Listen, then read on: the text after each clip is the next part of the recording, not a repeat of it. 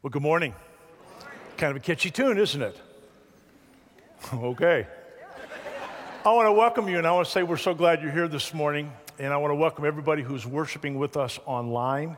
I hope if you ever get an opportunity to join us here because this is a happening place. I'm telling you, the worship is unbelievable. Thank you so much, Pastor Phil and the team, for leading us. I want to say that if you're a guest here this morning, I want to say especially that we're glad you're here immediately following the service, right out in our grand foyer area there, there is a table out there. It's our guest services. And if you have questions about our church, we would love for you to get whatever information that you need. We'll get your questions answered. And we're going to ask that you might pray about making Central Community your permanent church home. We've got some incredible opportunities coming up in this next seven or eight weeks leading up to Christmas where we're going to have an opportunity to go out into the community and shine for Jesus. And that's kind of the direction that we're going to start going today. So I thought I would start with this, and that is, is how many of you have ever heard this particular saying? All gave some, some gave all. How many of you have heard that before? Okay? That was a term or was a phrase that was recorded by a man by the name of Howard William Osterkamp from Dent, Ohio. He was a Korean veteran. He served in the United States Army from 1951 to 1953, and he was a Purple Heart recipient. Now, I know that if you have heard that before, you would realize that a lot of times that phrase is used at Memorial Day. It's when we pay honor and we remember those who have given the ultimate price, who've, who've given the ultimate sacrifice of their life. But I want you to know that it's also a phrase that we can use to honor those who have served in the military. Now, that phrase became really popular back in 1992 because a man by the name of Billy Ray Cyrus wrote a song about that phrase, and he dedicated it to a Vietnam veteran who was his very close friend. Now, the reason I'm telling you this, and you'll find out later about why we're going this direction, but this Friday is Veterans Day. This is the day that we honor those men and women who have served in our armed forces. So, if you have served, if you are a veteran, would you please stand? We would like to honor you this morning. Would you please stand? Let's honor them.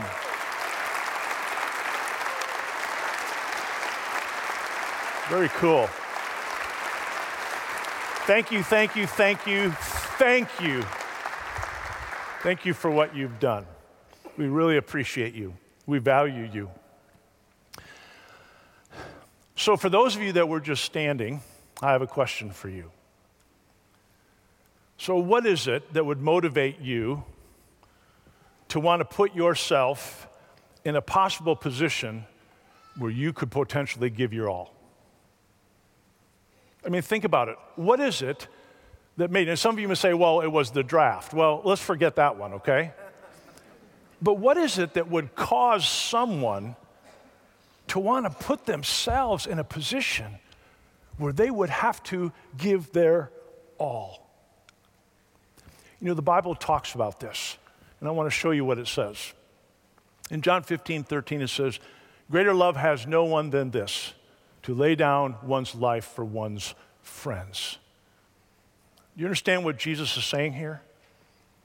Jesus is talking about the way we're supposed to live, and we're supposed to live selflessly. We're supposed to live sacrificing. And Jesus is the ultimate picture of what that looks like. He's the power, He's the pattern of what this love is supposed to look like. And you know what the Bible calls this kind of love? Generosity. How many of you know that the God we serve is a generous God? We know He is, right? Because everything we have, even the air that you are breathing right now, is a gift from Him. But what I love about, and Pastor Phil mentioned this earlier, is John 3:16. For God so loved the world that He what? Gave. If our God is a generous God, and He is, then that means when you and I are generous, it makes us look like Him. And that's the goal. The Holy Spirit is living and working inside all of us to mold us and shape us and form us so we can look more like Him. Stand with me out of respect for God's Word.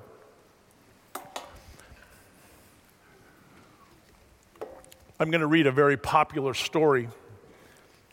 It's out of Luke chapter 21, and it's verses 1 through 4. As Jesus looked up, he saw the rich putting their gifts into the temple treasury. He also saw a poor widow put in two very small copper coins.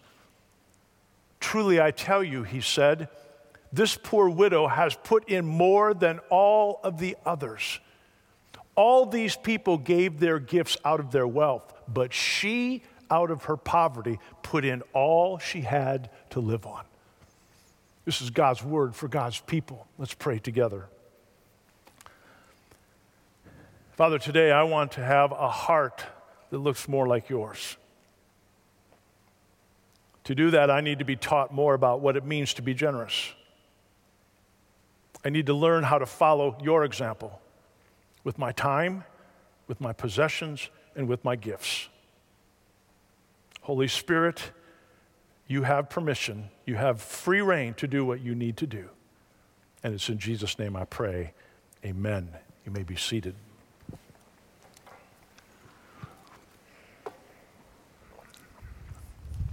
Now, for those of you who are guests here this morning, and we're going to begin, we're beginning a brand new series on the topic of generosity. And now you know, you're probably thinking, are you kidding me? The first time I go to the church and the pastor's talking about money. Well, here's what I want you to know I'm not expecting a dime from you, okay? I want you just to, to ease your pain. You don't have to worry about that. But I want to do want to tell you this is that one of the things that I probably have not done, and I agree I should have done this a lot more, is that I have not preached a whole lot of sermons on the topic of generosity. In fact, you could probably count on both of your hands how many times in all of my ministry that I've preached a message on generosity. I hope you also want to know why. The reason is, is because whenever we talk about generosity, whenever we talk about people's wallets, it makes people uncomfortable. See, you're shifting. Some of you have your hand in your pocket now and you have a hold of your wallet, right? I heard, I thought I saw one lady say, Pass me my purse. Here's what I want you to understand about generosity and why it's really important, okay? Not everything about generosity has to do with money. You realize that, right? I mean, did you realize that when one of your friends in class asks you to borrow a pencil, you're being generous? When somebody cuts in front of you and you just kindly smile and allow them to do that, you're being generous. There's all different ways that you can demonstrate generosity. It doesn't always have to do with money, except for today. today, I'm going to talk a little bit about money, okay? I hope I have your permission. And I hope you come back next week, okay? But I want you to understand something, and, and I'm just going to be really honest with you. I struggle with sharing. I always have. It's amazing to me how uh, no one had to teach me how to be selfish. It's like I just already had it with me. You know what I'm talking about? And I needed to learn more about what it means to share. And so here's why I'm telling you this. If you will take what God is going to give us today from His Word and you will apply it into your life, I promise you this it'll change transform your life. It'll change your life. Now, I know you're probably saying, well, Pastor Bob, you say that every week. You're right. Because anytime you take God's word and you begin to apply it into your life, it's going to change the way you live your life. Now, the very first thing that I thought we would do this morning is let's ask a question. And the question that we want to ask is this So, what does Jesus think about this generosity? What does Jesus think about our money? That's a good place to start, isn't it? So, here's what I found out. Did you know that there are over 250 verses in the Bible about believing. There are more than 500 verses in the Bible about prayer. There are more than 750 verses about love. But did you know that there are more than 2,000 verses in the Bible about money? The question that I ask right away is Hmm. You see, 25% of everything Jesus taught was on our finances. Wow, I wonder why. I remember as I was getting ready for this, I asked the question, Lord, so why is it that Jesus taught so much about money? And what came to my mind was this the first commandment Thou shalt have no other gods before me. You see, there is something about our wallet, about our money, about our finance that is tied directly to our hearts. And it's not just a little line, it's an artery. And anytime you begin to approach the heart about issues, people always get uncomfortable. But I want you to understand something it's okay to be uncomfortable. It's something that's good because it just means that the Spirit is getting your attention. Now, I want you to listen to this, this quote from Tim Keller. It says, Money flows effortlessly to that which is its God. Wow, what a great statement, isn't it? And that's exactly what happens. Whatever's the most important thing in your life, that's where your money is going to follow. So here's what I want to say to you this morning, and I hope you hear this loud and clear. Okay? God's not interested in your stuff. God doesn't want your money. God doesn't want your boat. God doesn't want your bank account. You know what He wants? He wants you. But the problem is, is that when our stuff gets our attention, when we value our stuff more than we value God, then God knows He doesn't have us. Now, in the Old Testament, there's two men that I just want to touch on briefly. And these two men teach us a lot about this subject of generosity. One of them is Job, and the other one is Solomon. Everybody knows Job, right? Job was a man who started off with a lot of wealth, and what happened? He lost everything, didn't he? And then you've got Solomon, the richest and the wisest man that has ever lived. These two men can teach us a lot about generosity. Look at what we learned from them. Job had nothing and learned God is enough. And Solomon had everything and learned stuff can't satisfy the heart.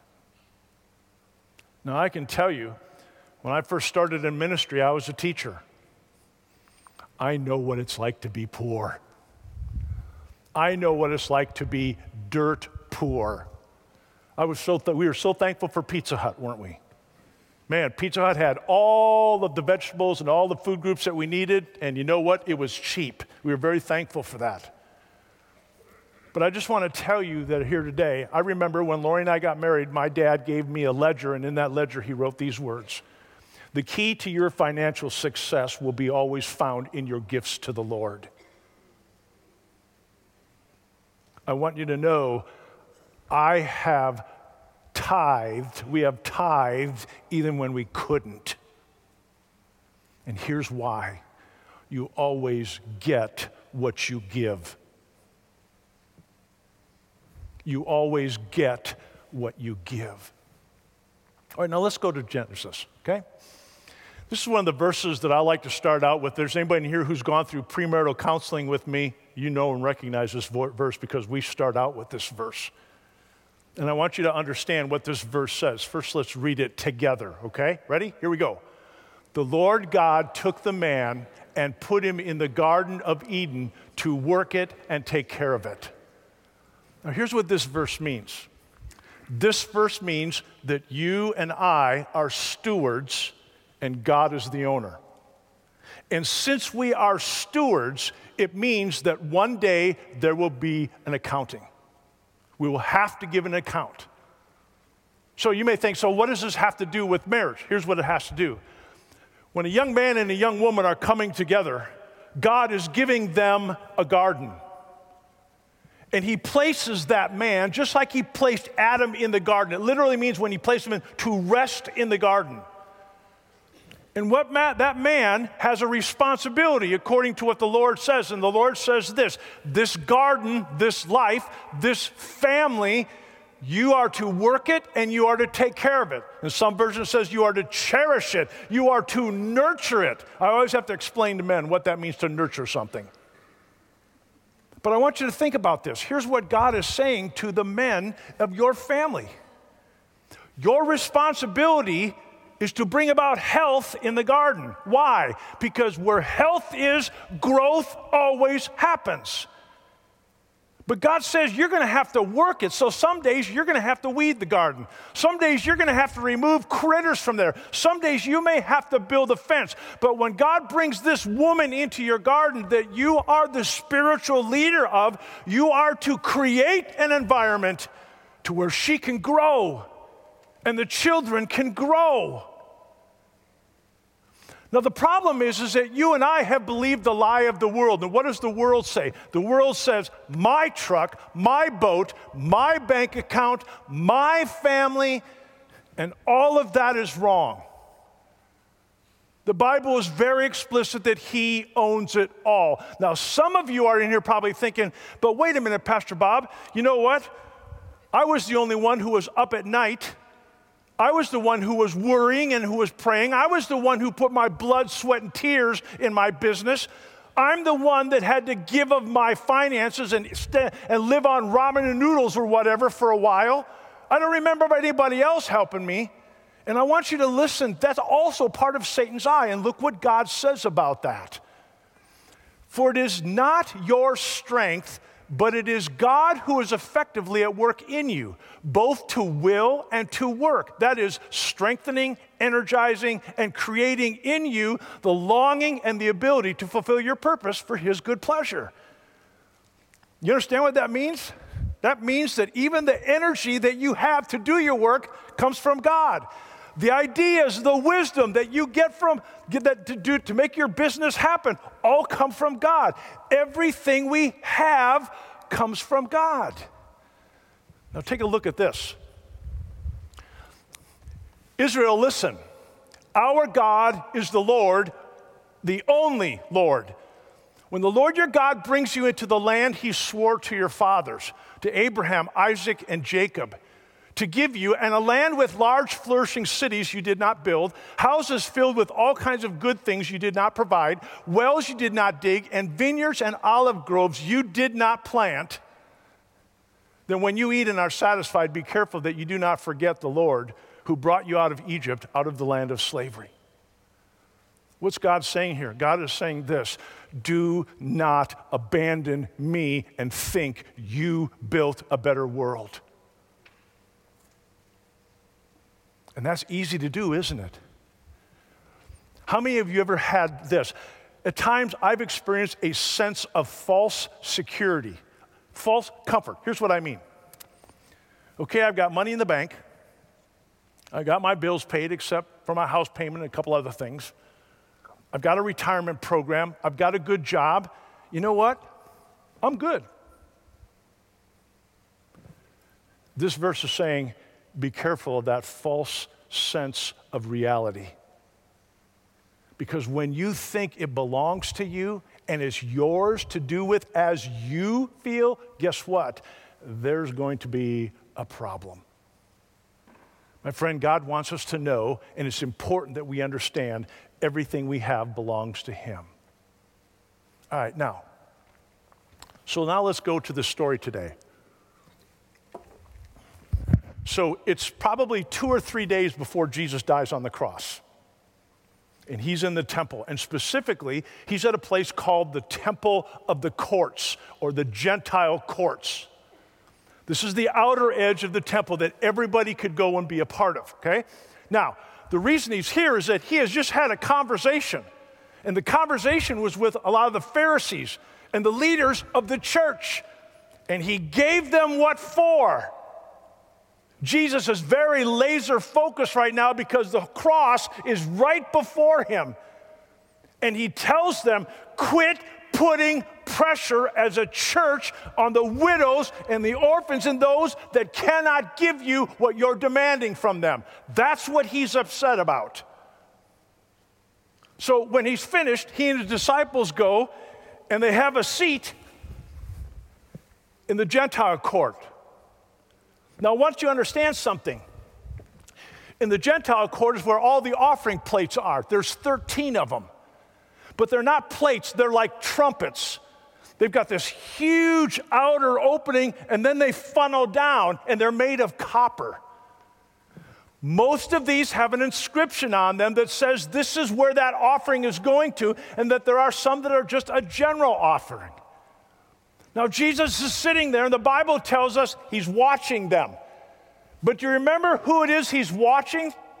In the beginning, the Bible tells us it's the rich.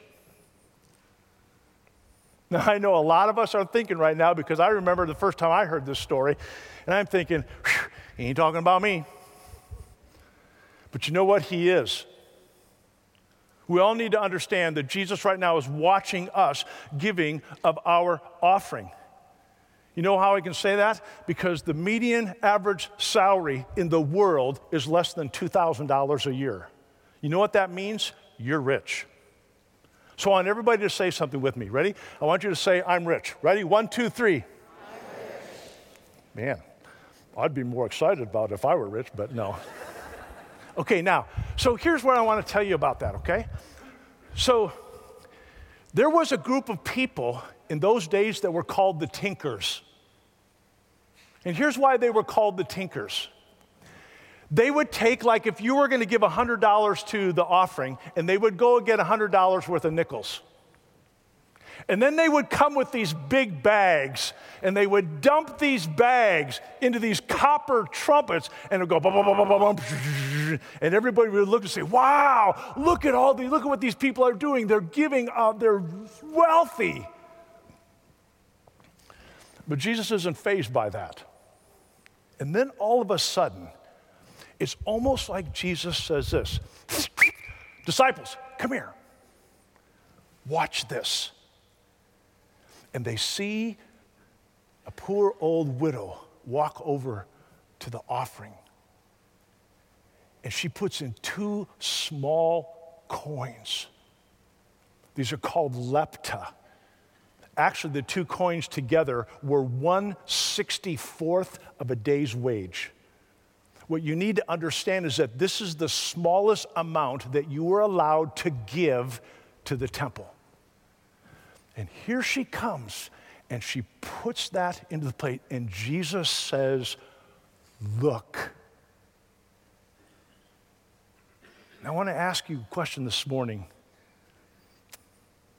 When Jesus looks at your offering, is he attracted to that? What is it that he's seeing? Now, I want to remind you guys there is nothing wrong with being rich. I hope you all get filthy rich. There's nothing wrong with having money in the bank.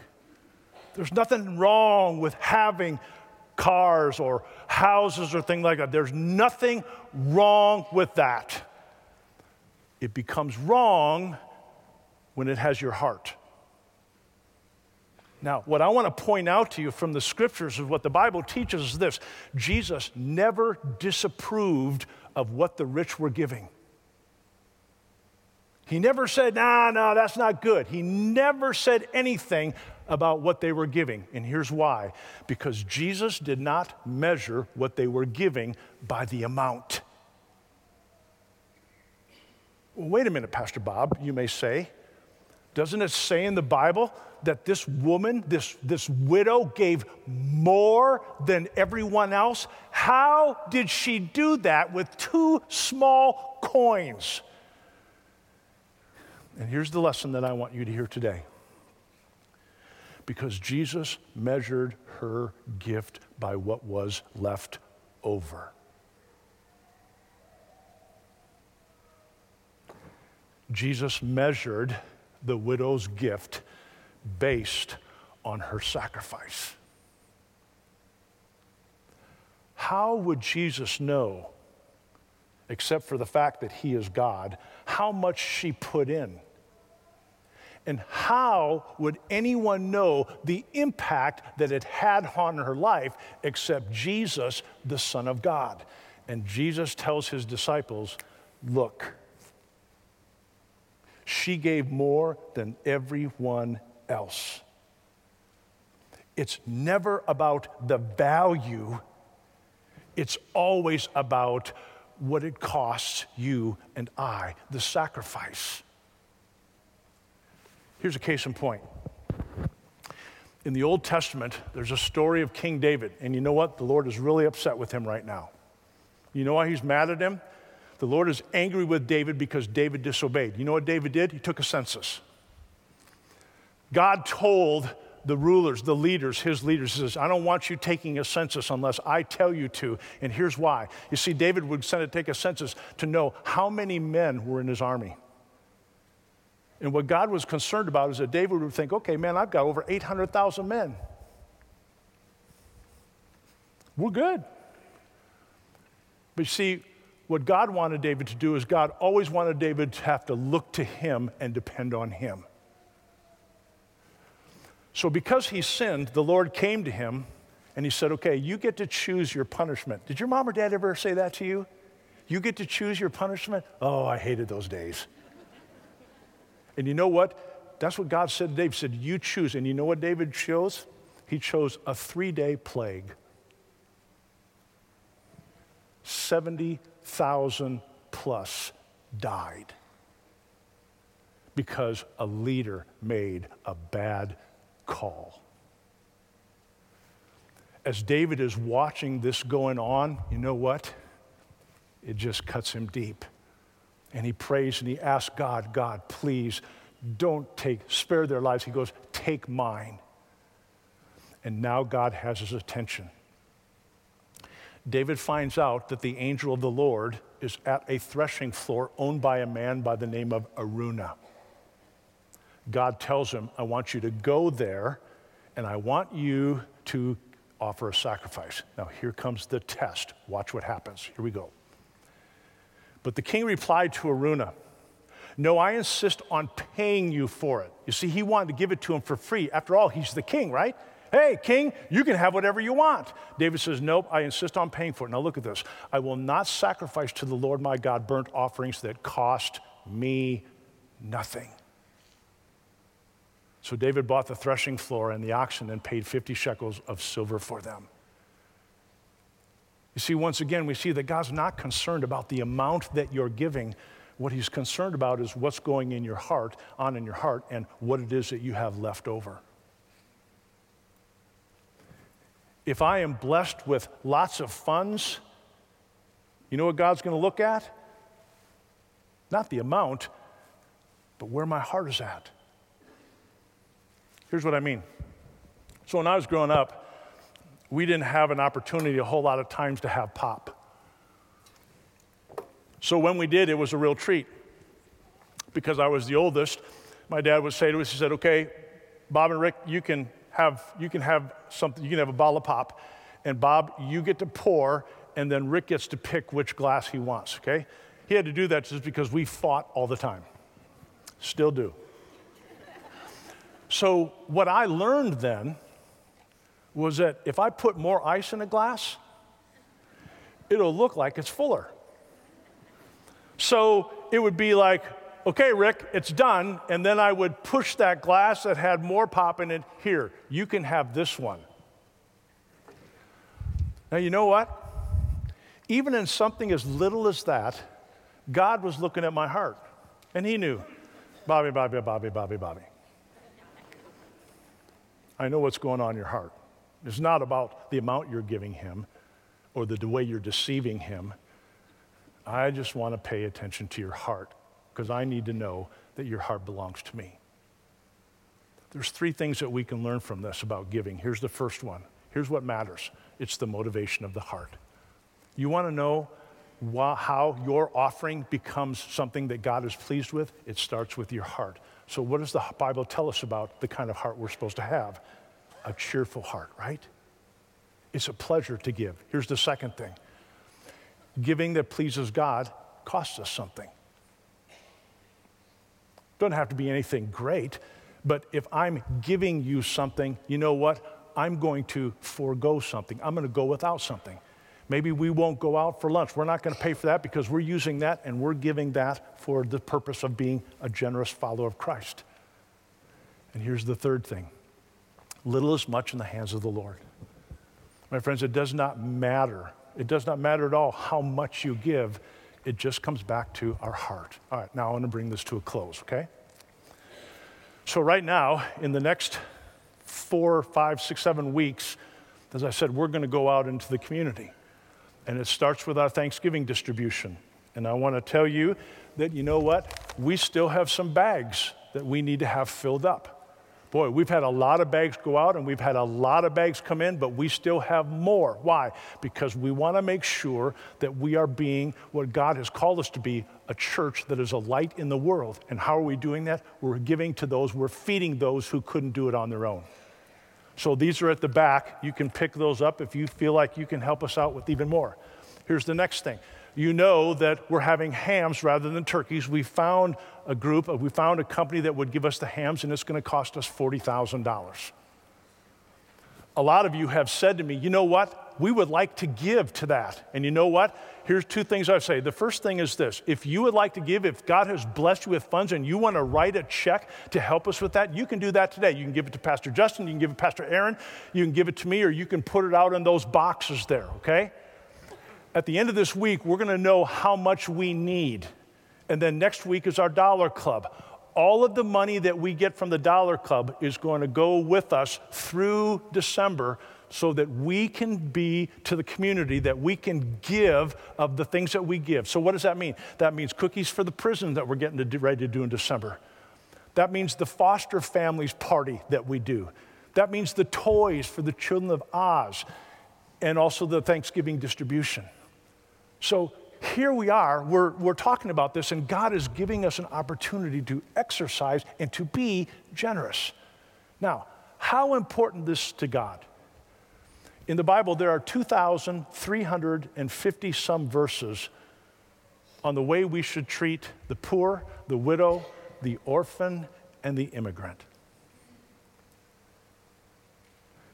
I just read a statistic that came out of Barna this week and it said that the community, when they look at the church, they have a 26.1% positive view.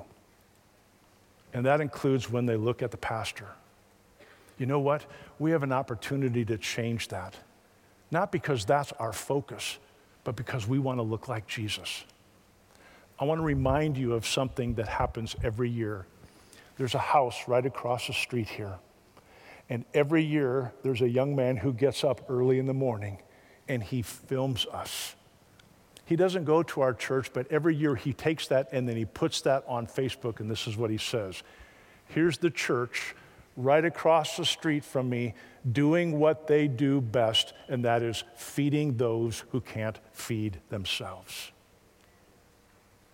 Don't think that people aren't watching and our people, these, the poor that we have, this is our opportunity. They need us. And remember what Jesus said? He said, when you give a glass of water to someone, when you go visit someone in prison, it's just like you are doing it to me. So I don't know about you, but I count this what a privilege we have to be Jesus to our community. And during this time of opportunities to guess what? To pray. And we're praying that God would change some people's hearts simply because we want to be Jesus. Now, if you have questions, more questions about what it is in this God that we're trying to imitate, you know what? There's a starting point out there that I want to encourage you to go to. And there's somebody there that will answer your questions and they'll help you walk through this. But one of the things that I'm so excited about is that we have an opportunity to once again be like Jesus. Now, I want to say this to you, and I want you to hear me loud and clear. We have a very generous church. I mean, you guys blow my socks off. You are unbelievably generous. But you know what I've learned in my life, my walk? You can never outgive God. And so I want to continue to challenge you to give more and to give more. Why? Because you get what you give. In fact, the Bible even says, Test me in this and see if I won't open the windows of heaven and pour blessings down upon you. In my life, I can tell you something. I have never worried or wondered about where my next meal is coming from. I know that because of how God has blessed me. And it's so neat to see how miraculously money shows up that I never thought was coming. This is what makes us look like Jesus. Would you please stand? Receive the benediction. The Lord bless you and keep you. The Lord make his face shine upon you and be gracious unto you. The Lord lift up his countenance upon you and give you his peace, his joy, and his strength. God bless you. Have a great week. I hope you come back next week.